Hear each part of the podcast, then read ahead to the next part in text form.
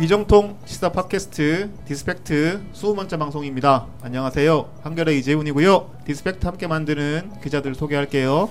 안녕하세요 박현철입니다. 안녕하세요 정유경입니다. 제가 개인 사정으로 지난 방송을 한번 건너뛰었는데요. 문제는 제가 없어도 디스팩트에 아무런 지장이 없더군요. 너무 재밌게 잘 하셔서 찾는 사람도 없어. 디스팩트가 팟방송에서 한때 34위를 기록했어요. 제가 없으니까 더 잘 풀리는 그런 디스팩트. 뭐 어떻게 해야 될지 모르겠습니다. 예, 여하튼 벌써 구독자만 3천 명이 넘는 방송이 됐고요. 청취자 여러분들한테 너무 감사드립니다. 재밌게 더 만들어 볼 것으로 약속을 드리고요. 오늘 디스팩트는 지난 방송에 이어서 또 한 번 박근혜 대통령 얘기를 다뤄보려고 합니다. 저희 가능하면 정치인 얘기들은 좀 연속으로는 하지 않으려고 하는데 요즘은 얘기하지 않을 수가 없는 상황입니다. 예, 그래서 주제는요, 그 사고가 날 때마다 나가는 박근혜 대통령 국외 순방 이게 정말 문제인 건가? 이 부분에 대해서 한번 팩트를 검증해보고 이야기를 해보려고 하는데요. 이를 위해서 또 한 번 9년 동안 정치부 기자를 하신 현직 한겨레 문화부 기자 예, 조혜정 기자 어엿한 뭐나? 어엿한 문화부 기자 조혜정 기자를 모셨습니다. 안녕하세요. 안녕하세요 조혜정입니다. 네, 어엿한 반갑습니다. 무력 기자입니다. 문화부에서도 예. 스타일 담당을 하고 계십니다. 맞습니다. 네. 지난번 디스팩트 14회였죠. 저희 그 파격 연설 유승민 알고 보면 히키꼬모리라는 주제로 조희정 기자가 출연하셔서 재밌는 이야기 많이 해주셨는데요. 엄청난 인기를 끌었습니다. 아유, 감사합니다. 예, 저희가 그래서 한 번 더 모셨고요. 오늘 얘기도 팩트 검증도 있겠지만 다양한 뒷이야기들 이런 얘기들 좀 나누는 보는 그런 편한 시간으로 한번 이끌어 가려고 하고요. 본격적으로 오늘 주제에 대해서 얘기를 해보려고 합니다. 어, 먼저 이 왜 이런 얘기를 하게 됐는지에 대해서 저희 정유경 기자께서 간략하게 사안을 좀 정리를 하고 일단 들어가 볼게요. 박근혜 대통령의 순방 징크스라는 말이 유행을 하고 있는데요. 외국 순방 때마다 대형 악재가 터져서 성과를 가린다. 그래서 순방 징크스라고 부르고 있고요. 이번에도 이완구 총리가 사의 표명을 하면서 이것도 순방 징크스 아니냐 이런 얘기가 나오고 있습니다. 세월호 참사 일주기였는데도 콜롬비아에서 꼭 그날이어야 한다고 요청을 해서 어, 16일에 한국에서 출발을 하셨는데요. 출발하셨지만 그 출발 시간을 무려 세 차례나 놓쳤습니다. 그러니까 반드시 꼭 가야 되는 급한 일정이었다고 하기엔 이렇게 늦췄다는 것도 말이 맞지 않고 또 도착한 시간이 그 나라 시간으로 밤 11시 가워서였는데 그 후 공식 일정이 전혀 잡혀 있지 않았습니다. 하룻밤 푹 주무시고 다음날 느긋하게 일정 시작하셨는데요. 꼭 이런 일정을 갔어야 했나 이런 대내 외 여론이 좋지 않은 상황이거든요. 27일에 이제 돌아오실 예정입니다. 저희가 이런 일들이 지금 어, 한두 번이 아니라요. 그 이명박 정부 때부터 계속 자원 외교 이런 부분을 하면서 많은 그 해외 순방을 가셨잖아요. 어, 국외 순방이죠. 순방을 갈 때마다 뭔가 국내에 뭔가 일이 터지고 그거에 대해서 이제 책임을 져야 될 국가의 원수가 자리를 비우는 이런 상황들이 계속 이어져서요. 이런 이야기들이 정말 징크스인가? 아니면은 뭔가 좀 의도가 돼 있는 것인가? 뭐 이런 얘기들도 좀 해볼 텐데 그렇다고 저희가 음모를 얘기하지는 않을 거고요. 있는 그대로의 사실만 가지고 가지고 얘기를 해보겠습니다. 저희가 좀 한번 주목해볼 사실이 박근혜 대통령께서 콜롬비아에 도착할 때 방문을 하는 격이 있잖아요. 여기에서 콜롬비아가 첫 방문지였는데 여기서는 국빈 방문이 아니라 공식 방문이었다는 얘기가 있습니다. 이 사실은 맞는지 거기에 대해서 이제 조혜정 기자가 공식 방문과 국빈 방문의 차이는 무엇인지 해외의 정상을 맞이하는 손님의 급에서 어떤 차이가 있는지에 대해서 기본적으로 설명을 좀 부탁드릴게요. 대통령이 외국을 방문할 때 네 가지로 구분을 하거든요. 네. 아까 말씀하셨던 국빈 방문과 공식 방문이 있고요. 그다음에 공식 실무 방문, 그다음에 실무 방문 이렇게 네 가지가 있습니다. 그런데 기본적으로 그 미국 을 기준으로 하는 건데 의전을 어떻게 하느냐가 가장 큰 구분점이 되는데요. 네. 아까 이제 말씀하셨던 그 국빈 방문의 경우에는 공항에 저, 전, 저, 저기 뭐야 대통령 전용기가 도착을 하잖아요. 그러면 의장대가 사유를 합니다. 우리 흔히 보는 그런 네, TV에서 자주 봤던 장면들 있죠. 그 사유를 하고 그다음에 이제 백악관에서 예포를 21발을 쏘게 되고요. 그다음에 공식 환영식과 환영 만찬이 열립니다. 이런 의전을 하는 가장 높은 격 식을 갖춘 것이 국빈 방문이고 이런 것이 없고 그 나라의 초청으로 가는 것이 공식 방문이고요. 뭐 실무 방문, 공식 실무 방문 이런 것은 보통 외교부 정도에서 관료들이 가는 예, 관료들이 처리를 하는 네. 실무적으로 처리를 하는 그런 방문이라고 보시면 될 것 같습니다. 네. 근데 국빈 방문과 공식 방문의 차이에서 이제 그 많은 분들이 주목을 했던 것은 첫 나라가 콜롬비아였고 하필 16일 날 나가셨기 때문에 왜 국빈 방문도 아닌 그런 의전을 받는 콜롬비아를 4월 16일 날 꼭 그렇게 나가셔야 하셨느냐 뭐 이런 얘기들을 하셨잖아요. 그 부분에 대해서는 좀 어떻게 볼 수 있을까요? 이게 꼭 국빈 방문이나 공식 방문의 차이가 없, 없더라도 나가실 이유가 또 되는 것도 아니냐는 반론도 있고요. 그 청와대 쪽에 설명은 그거거든요. 그 콜롬비아 일정을 마- 맨 마지막으로 돌리고 싶었는데 네. 콜롬비아 현지 사정으로 그럴 수가 없었다라는 건데 거기가 이제 청 공식적인 설명이고요. 거기서 해설이 가능한 지- 지점은 아까 이제 4월 16일 말씀하셨잖아요. 세월호 일주기 왜 굳이 대통령이 거기 그날 출발을 해야만 했는가? 거기서 이제 추, 추정을 하건데 그렇죠. 네. 저는 그렇게 생각해요. 그날 우리나라에 있고 싶지 않았었 지 않았을까라는 생각을 합니다. 음. 아무것도 해결이 되지 않은 상황에서 여론은 굉장히 악화되고 있는 있고 그다음에 본인이 어 여러 차례 뭐 약속을 했었지만 문제를 해결하고 뭐 다 찾아주겠다라는 약속을 했었지만 지켜지지 않은 상황이었던 거잖아요. 그리고 대규모 집회나 이런 것들이 사실 다 예견돼 있었던 상황이고 본인은 굳이 있을 이유가 없다고 생각하지 않았을까? 개인적인 추측입니다. 네네 뭐이 부분은 저희가 그 생각을 박근혜 대통령에게 들은 적이 없기 때문에 음. 하지만 충분히 이런 이런 정도의 팩트를 모아 보면 뭐 합리적인 추론이 가능하지 않을까라는 영역이라는 점을 네네. 좀 이해를 해주시고요. 박 대통령이 또 순- 해외 순방을 즐긴 이유 중에 하나가 다녀오기만 하면 지지율이 상당히 상승했었잖아요. 방중했을 때 6%, 방미했을 때도 6% 정도 올랐고 어떤 악재가 있었어도 대부분 지지율이 오르거나 아니면 어느 정도 정체하는 현상을 보였습니다. 이거를 패션 외교 순방 효과라고도 많이 불렀는데요. 패션 담당 기자로서 박 대통령 외교 유난히 이런 식의 언론 보도가 이전 정권보다 더 화려하게 부각되는 것 같은데 지금 여러 가지 질문을 섞어서 해주셨는데 우선은 대통령이 순방을 갔다 오면 역대 모든 대통령들이 다 지지율이 올랐습니다. 그게 미미하게라도. 왜냐하면 두 가지로 봐야 될 것 같아요. 특히나 이제 경제 외교, 비즈니스 외교를 강조하면서 이제 가잖아요. 가고 나면 거기 따라간 청와대 기자들이 뭐 하겠어요. 대통령이 뭐 했는지, 무슨 성과를 거뒀는지, 그걸 보도하게 되는 거고, 그러면 그런 어떤 성과를 냈다는 이유 때문에 당연히 지지율은 반, 오르게 돼 있는 측면이 있고요. 또 하나는 악재가 터졌다고 해도 설령 이제, 이제 국내에서 굉장히 안 좋은 일이 있는 와중에 갔다 오면 대충 한 일주일에서 열흘 정도를 가지 않습니까? 그러면 자연스럽게 분노가 가라앉아요. 음. 그러면 지지율은 반등하게 돼 있습니다. 그런 효과가 일단 두 가지 측면이 있는 것 같고 유난히 박근혜 대통령의 순방이 화려하게 주목받는다는 인상은 처음 미국 방문 때 때문인 것 같아요. 그녀의 그 패션, 뭐 한복 패션이라든가 뭐 누구를 만날 때 어떤 옷을 입었다든가 뭐 이런 것들이 여성 대통령이기 때문에 주목을 받으면서 상대적으로 더 그런 인상을 받지 않나라는 생각을 좀 합니다. 저는. 패션 기자로서 어떻게 평가하세요? 스타일 기자시니까 이제 또 그쪽 질문 하나 드렸으면 해서 한- 기본적으로 한복은 굉장히 잘 어울리 잖아요. 목선도 굉장히 예쁘고 또 이렇게 굉장히 단아한 그 이미지가 있어서 한복도 굉장히 잘 어울리죠. 네. 그리고 비행기에서 내릴 때 보여줘 들고 있었던 가방이라든가 그런 것들도 전체적으로 자기와 어울리는 것들을 하면서 화제를 불러일으키기도 했고요. 근데 그분의 스타일은 뭐 야- 이제 평상복 이제 일할 때 입는 옷차림이야 워낙에 이제 군복과 비슷한 느낌을 주잖아요. 너무 독특한 그분만의 패션이어서 사실 평가하기는 좀 그런 것 같습니다. 그러니까 좀 그 패션이 계속 이게 얘기가 되는 것이 우리가 어쨌든 첫 여성 대통령이고 이전의 대통령들은 남성들이었으니까 주로 이렇게 수트를 입잖아요. 네네네. 거의 수트들은 뭐 계속 옷이 바뀌더라도 네. 차, 차이를 잘 모른단 말이죠.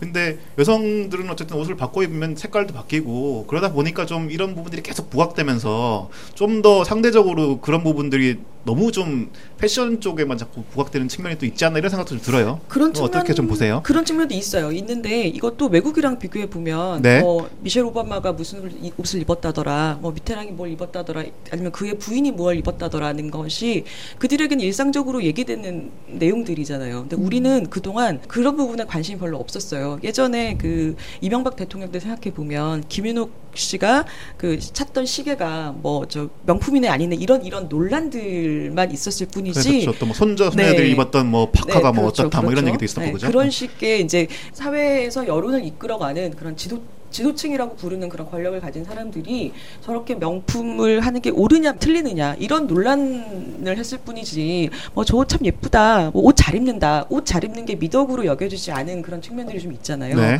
그것이 이제 여성 대통령을 바라보는 김의원 관점과 이렇게 어우러지면서 좀 그런 결과가 있는 것 같기도 해요. 음. 어, 저는 지극히 주관적인 개인적인 생각인데요. 그러니까 박근혜 대통령이 해외에 나가면 정말 옷이 잘 어울리고 한국에서보다 훨씬 더 예쁘신 것 같아요. 왜냐하면 표정이 표정이 좋으니까. 한국에서 는 항상 심각한 표정인데 제가 볼 때 이게 제가 볼 때입니다. 해외 순방 때 찍은 사진들을 보면 환하게 웃고 있어요. 음. 이건 마치 제가 평소에 회사에서 찍던 사진과 저희 조카들하고 놀 때 찍은 사진을 비교해 보면 그 김원철 기자가 그러더라고요. 야 이건 네, 네 아닌 것 같다고. 너무 밝게 웃고 있어. 그 지금 박현철 기자가 되게 중요한 부분을 얘기를 했어요. 실은 그 정치부 기자들 내지는 정치권에서 이런 얘기를 해요. 대통령이 시장 방문을 자주 하잖아요. 그러, 그 지지율 떨어지거나 이럴 때 그거 약 맞으러 간다고 하거든요. 뽕 맞으러 간다고 얘기해요. 그러니까 지지율이 떨어지고 전국이 엉망진창이고 모두가 자기를 비난하고 있는데 너무 힘들잖아요. 네. 그런데 시장에 가면 사람들이 어쨌든 우와 대통령이 왔다 하죠. 네. 하고 박수치고 손잡고 난리가 나요. 거기서 난 스타인 거야. 그러면 또 마음이 힘을 얻어요. 똑같은 효과가 순방에서도 있, 다고 아. 얘기해요. 음. 실제로 있다고 얘기해요. 외국 가면 당연히 내가 그 나라의 그러니까 대표하는 사람이 온 대표하는 거니까죠. 사람이 온 거기 네. 때문에 주목받고 최상의 대접을 받는단 말입니다. 그러면 당연히 또 힘을 받죠. 음. 그 영화 굿모닝 프레지던트인가요? 그 장동건 나온 거? 네네. 그 영화에도 그런 장면이 나와요. 네. 외교니 뭐니 복잡할 때 어, 맞아요, 그. 비서가 뭐 시장 시장 한번. 가셔야 네. 된다고 네, 그런 네, 얘기하는 네, 장면이 네. 그렇군요. 순방 징크스 이런 얘기들을 하는데 네. 그게 국가 간의 어떤 공식 방문이랄지 국빈 방문이랄지 이런 것들이 단기간 안에 조정이 되는 것도 아니고 어느 정도 적어도 몇 개월 안에 이렇게 조율이 되는 어떤 일정들이잖아요. 네네. 그런 일정이다 보니까 무슨 일이 터지든 말때 도피가 가능한 아니냐 이런 의혹들이 좀 어떻게 보면 그냥 좀 약간의 음모론 그런 부분이 좀 있잖아요. 그거에 제가- 대해서 좀 예, 음, 제가 기자가 좀 한번 정리를 네. 해드릴게요. 그 네. 해외 순방 징크스라 그러면 뭐가 있었냐면 2013년 5월에 미국 순방을 할 때는 다 아시다시피 윤창중 아니 막 이 이름 상처받는 윤영중 아니고 윤창중. 윤창중 성추행 사건이 있었고요. 2013년 6월에 그러니까 바로 다음 달에 중국을 갔을 때는 남재준 전 국정원장이었나 그 남북 정상회담 회의록을 공개한 사건이 있었어요. 네. 그리고 2013년 9월에 러시아를 갔을 때는 이석기 내란 음모 사건이 있었고요. 베트남을 갔을 때는 최동욱 검찰총장 혼외자 논란이 있었고요. 다음 해 5월에 중동 갔을 때는 세월호 대국민 사과 뒤에 거의 도망치듯 가셨던 때고 중앙아시아를 갔을 때는 문창극 친일 파문이 있었고요. 그 다음에 2014년 10월 유럽 가셨을 때는 판교 환풍구 추락 사고, 그 다음에 중동 또 가셨죠 이번에 그때는 주한 미국 대사 피습 사건이 났고 남미에서는 지금 이완구 총리가 사의를 표명했잖아요. 반드시 꼭 전국을 피해서 갔다고만 하기에도 또 그런 사건들이 유난히 많았기 때문에 징크스론이 이렇게 유행을 하는 것 같은데 어떻게 생각하시는지. 좀 구분해서 봐야 되는 게 이번에 나 순방을 간 것은 피하고 싶었 을 거라고 제가 추정하는 이유는 4월 16일은 예정돼 있는 시간이었잖아요. 그렇죠. 일주기니까요. 그렇죠.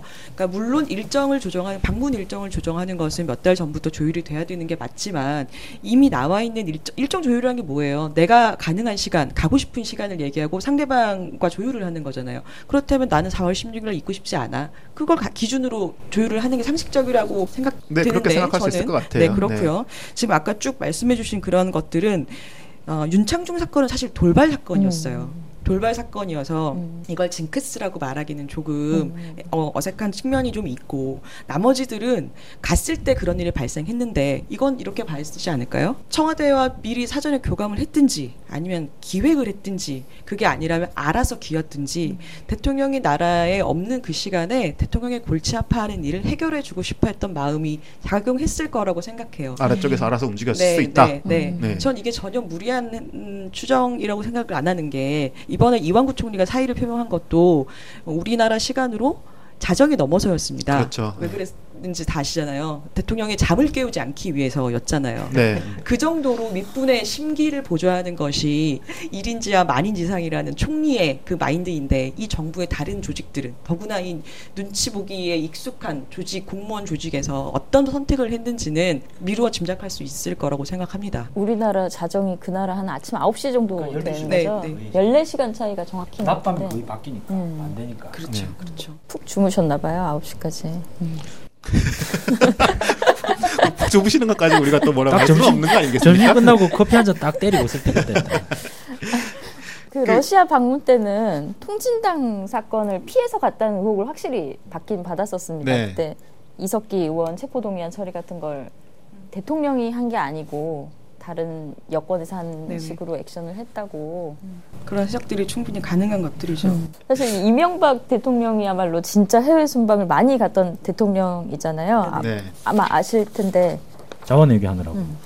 이명박 대통령이 나간 횟수가 굉장히 많았다고 들었는데 그렇죠. 84개국 에 어, 모두 49차례 방문을 해서 역대 최고 5년 동안 기록입니다. 네네. 그 전에 노무현 대통령 같은 경우에는 27차례 방문을 했고요. 55개국이었고요. 김대중 전 대통령의 경우에는 23차례, 음. 37개국이고 김영삼 대통령은 14차례, 28개국이었습니다. 점점 늘어났네요. 음. 근데 이거는 기본적으로 우리의 외교력이 그렇죠. 증, 예, 네. 증대했기 때문에 그런 측면도 있어요. 네. 그리고 이명박 대통령 때는 세금 들여서 음. 놀러 다니냐는 욕도 굉장히 많이 먹었지만 이때는 또 기본적으로 자원 외교, 비즈니스 외교 너무 강조했었기 때문에 네. 좀 그런 측면도 있고 짧게 짧게도 많이 다녀왔어요. 뭐 1박 2일, 2박 3일 뭐 이런 식으로.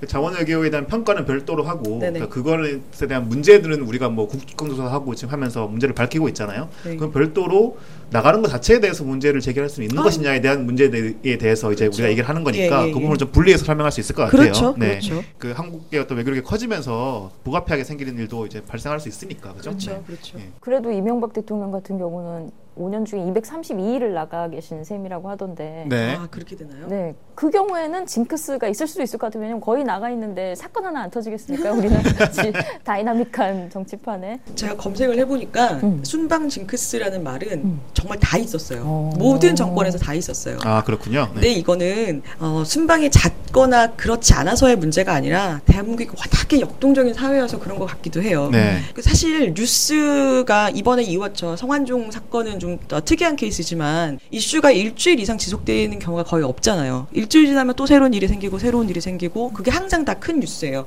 그게 사건이든 사고이든 뭐든 간에 그렇잖아요. 그러니까 워낙에 이 다이나믹하기 때문에 어쩔 수 없는 것 같아요. 세월호 참사 같은 경우는 여러 부분에서 이제 그 국가의 행정부 수반이 유가족이나 이런 부분한테 사과하는 모습 이런 부분들을 모여야 되는 것은 사실인데 네. 국가의 행정부 수반이나 지도자가 한 명이 모든 걸 다 이끌어가는 것도 또 비정상이잖아요. 그러니까 그분이 뭐 해외 나가 있더라도 국가가 제대로 운영되고 있어야지 그것만이 이제 국가 시스템이 정상적으로 돌아가는 거니까. 당연하죠. 예, 그게 뭐 외교 시스템이나 이런 부분에서 어, 충분히 나갈 수 있는 일들을 가지고 너무 그렇게 또 원색적으로 비난하는 건 좀 아닌 것 같다는 생각이 들고요. 네네. 하지만 우리가 세월호 참사 일주기나 이런 것처럼 제대로 책임을 물어야 될 것들을 또 묻고 이런 것들 좀 잘 구분해서 그렇습니다. 대응할 필요가 있을 것 같다는 생각이 드네요. 그렇습니다. 예. 개인적으로는 이번 순방에 더욱 비난 여론이 쏠리는 이유가 네, 박근혜 대통령이 이제 그쪽에서 순방 얘기를 자꾸 기사화되고 보도가 되잖아요.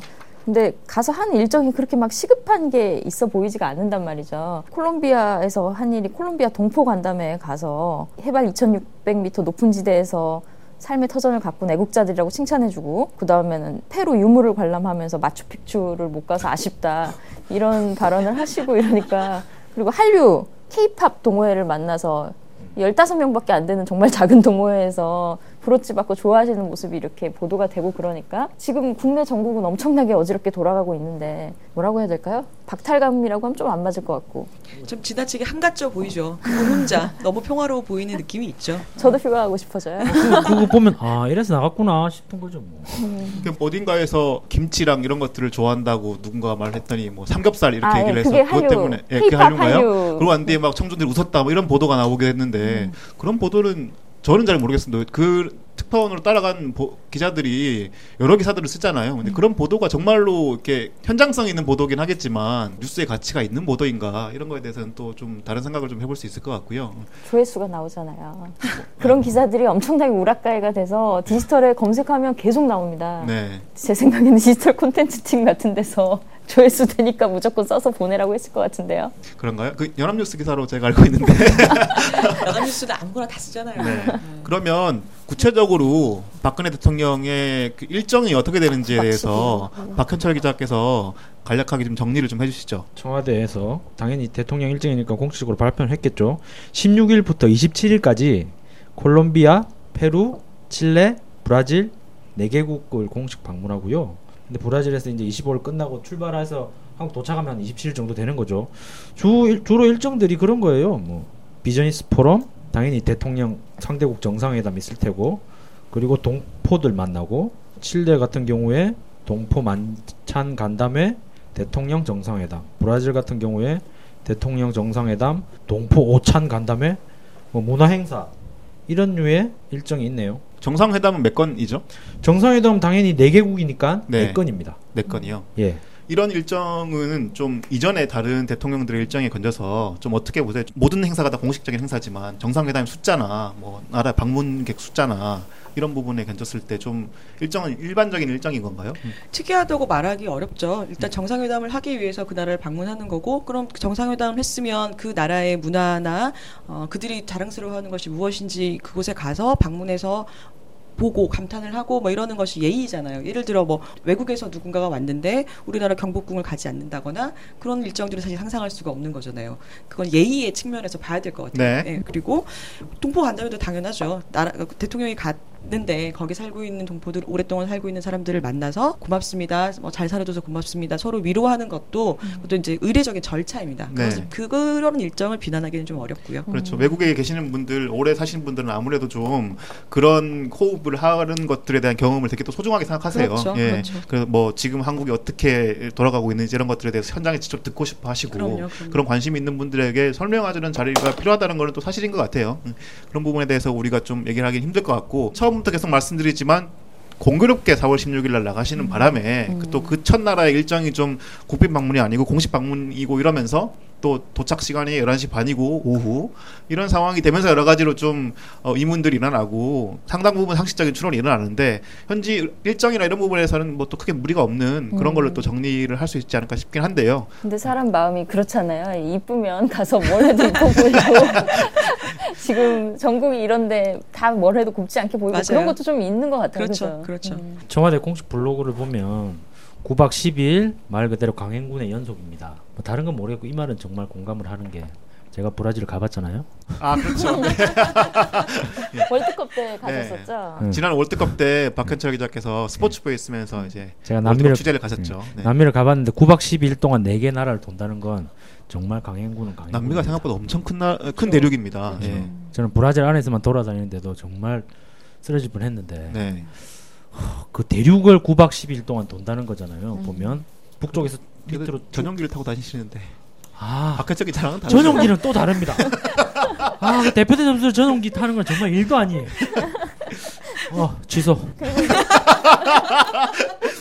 그 브라질 가는 것도 경쟁률이 엄청 낮다고 들었는데요. 꼭 한겨레 내에서만이 아니라 네. 전 언론사에서 브라질 월드컵을 모두 가고 싶어 했던 그런 출장 근데 아니에요? 가고 싶은 언론사들은 다 가지 않았나요? 돈만 있으면 다 갔어요.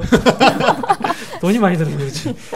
돈 때문에 못 간 곳은 있을 겁니다. 아, 근데 콜롬비아는 정말 좋은 나라래요. 이번에 음. 중앙일보 칼럼이 콜롬비아가 뭐라고 하는 칼럼을 쓰셨는데 네. 콜롬비아 정말 1년 내내 한국 초가을 날씨 축복받은 땅이고 너무 아름다운 날씨고 꼭 가보고 싶었을 것이라면서 2012년 이명박 대통령도 수교 50주년을 맞아서 국빈 방문을 이미 했던 곳인데 3년 만에 다시 갔는데 꼭 그럴 필요가 있었냐 뭐 이런 식으로 썼는데 네. 중남미 가보고 싶어요. 아, 중남면 정말 천국입니다. 천국. 저희가 지금 합리적으로 추론할 수 있는 부분과 좀 약간 과다했다는 부분들을 나누어서 설명을 드렸잖아요. 근데 아무래도 이런 부분이 있는 것 같아요. 이제 박근혜 대통령께서 어떤 사건이 터지고 문제가 터졌으면 어느 정도 그 부분에 박근혜 대통령의 책임이 분명히 있음에도 불구하고 항상 박근혜 대통령께서는 문제를 일으킨 이들을 약간 좀 타자하면서 비판하는 스탠스를 취하신단 말이죠. 그 책임을 지는 영역에 계셔야 되는 분인데 책임을 지려고 하시지 않고 자꾸 비판하면서 자기는 거기에 책임이 없다는 듯한 말투를 하시는 바람에 많은 분들이 좀 반발을 하고 있는 측면이 있습니다. 그래서 이런 일정에 대해서도 좀 과도하게 비판이 나오는 것도 아마 그런 측면이 있을 것 같은데 이명박 정부나 노무현 정부 때도 그런 일이 있었는 지그 어떤 사건이 터졌을 때 대통령이 책임지는 발언과 대통령이 거기에 대해서 비판하는 발언의 구분을 어떻게 좀 지어야 될 것인지 거기에 대해서 좀 설명을 한번 들어보죠. 사과는 수없이 했었죠. 이명박 대통령 같은 경우에도 네. 광우병 그 파동이 났을 때 어, 두 차례였나 세 차례였나 공식적으로 사과를 했었잖아요. 그때 디산에 올라가셔서 네, 어쨌든 진정성이 있다 없다를 떠나서 사과는 했습니다. 그 네. 이후에도 뭐 저 내곡동 문제라든가 뭐 여러 가지 사건들이 벌어졌을 때마다 고개를 숙였는데 박근혜 대통령은 사과한 적이 없잖아요. 네.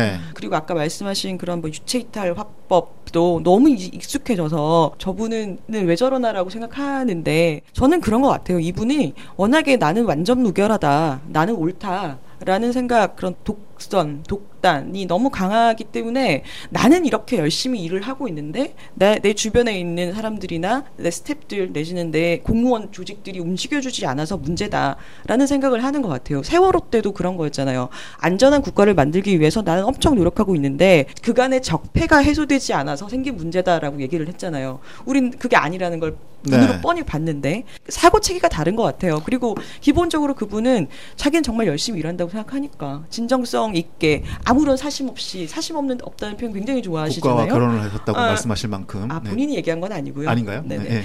그 어쨌든 사심 없이 일하고 있는데 나는 잘하고 있는데 니들이 안 도와줘서 그런 거야라는 인식이 이런 문제를 빚게 되는 거죠. 이번에 이완구 총리 그 사퇴한 이후에도 안타깝다. 네. 총리의 고뇌를 이해한다.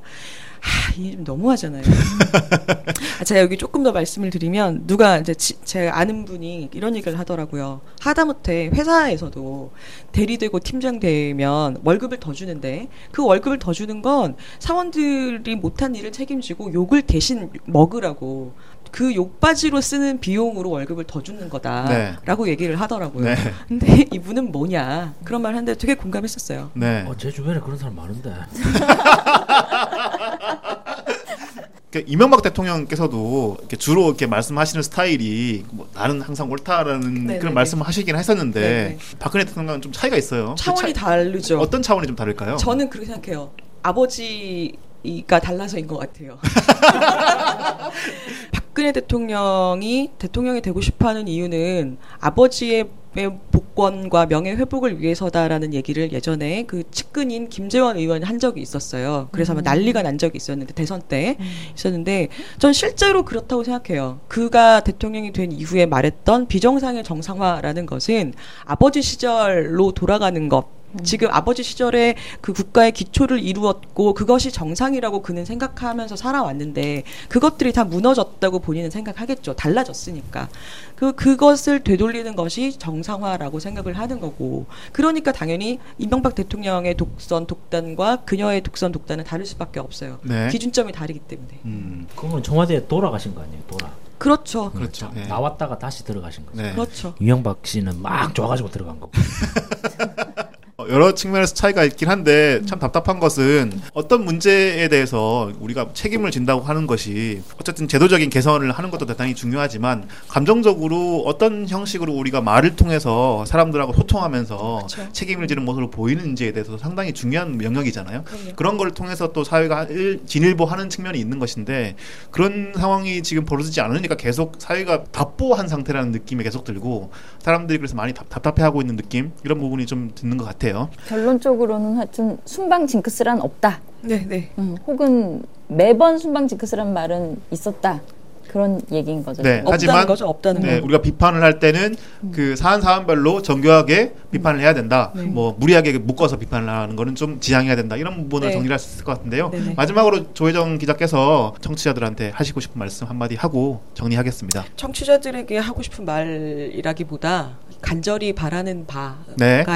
인- 하나 있어요. 저는 대통령이 공감을 할 수 있는 사람이 됐으면 좋겠어요. 타인의 고통에 공감하지 못해서 불행이 생기는 거잖아요. 네. 근데 저는 그가 이번에 그 세월호 어, 일주기 그날도 팽목항에 나홀로 조문을 했던 거고 유족들이 반발하고 막 그랬잖아요.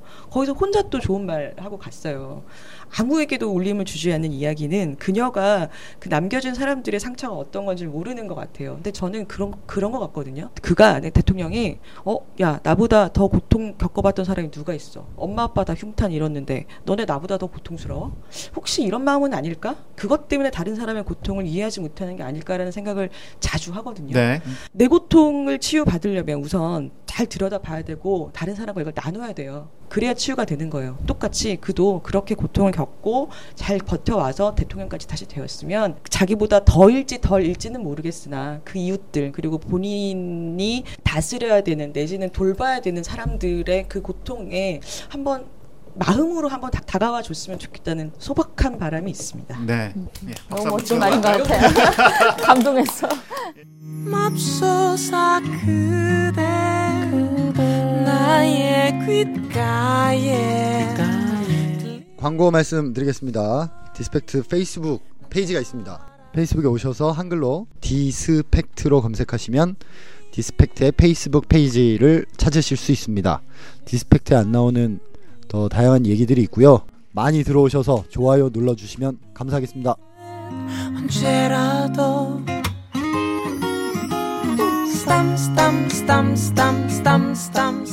예, 박근혜 대통령께서 이제 저희가 저 보통 알고 있는 여러 가지 키워드 중에 좀 불신의 장벽 안에 있다 뭐 이런 얘기들을 많이 하는데요. 대통령으로 당선됐다는 사실 자체는 기본적으로 국민들의 다수가 5년 동안 대통령에게 믿음을 준 거잖아요. 그렇죠. 그런 믿음을 준 거로 투표를 해서 그 결과를 통해서 이제 당선이 됐으면 거기에 또 반대급부로 국민들에게 믿음을 또 이렇게 반납해주는 이런 상황이 좀 됐으면 좋겠는데요. 그런 상황이 계속 안 되니까 답답한 상황이 이어지는 것 같아요. 오늘 말씀 너무 잘 들었고요. 예. 감사합니다. 예, 다음에는 문화부 이슈로. 한번 예 초청하는 걸로 하겠습니다. 어 디스팩트 예 스무 번째 방송 오늘 여기까지고요. 아까 전에도 말씀드렸지만 뭐 제가 없어도 잘 돌아가는 방송이긴 하지만 제가 돌아와서 다시 한번 반갑다는 말씀을 드리고요. 다음 방송에서 또 저희가 준비하고 있는 것들을 가지고 찾아뵙도록 하겠습니다. 끝까지 들으셔서 너무 감사하고요. 오늘 여기까지입니다. 안녕히 계십시오. 어쩔 수 없어요. 결국 당신 마음에 문제인.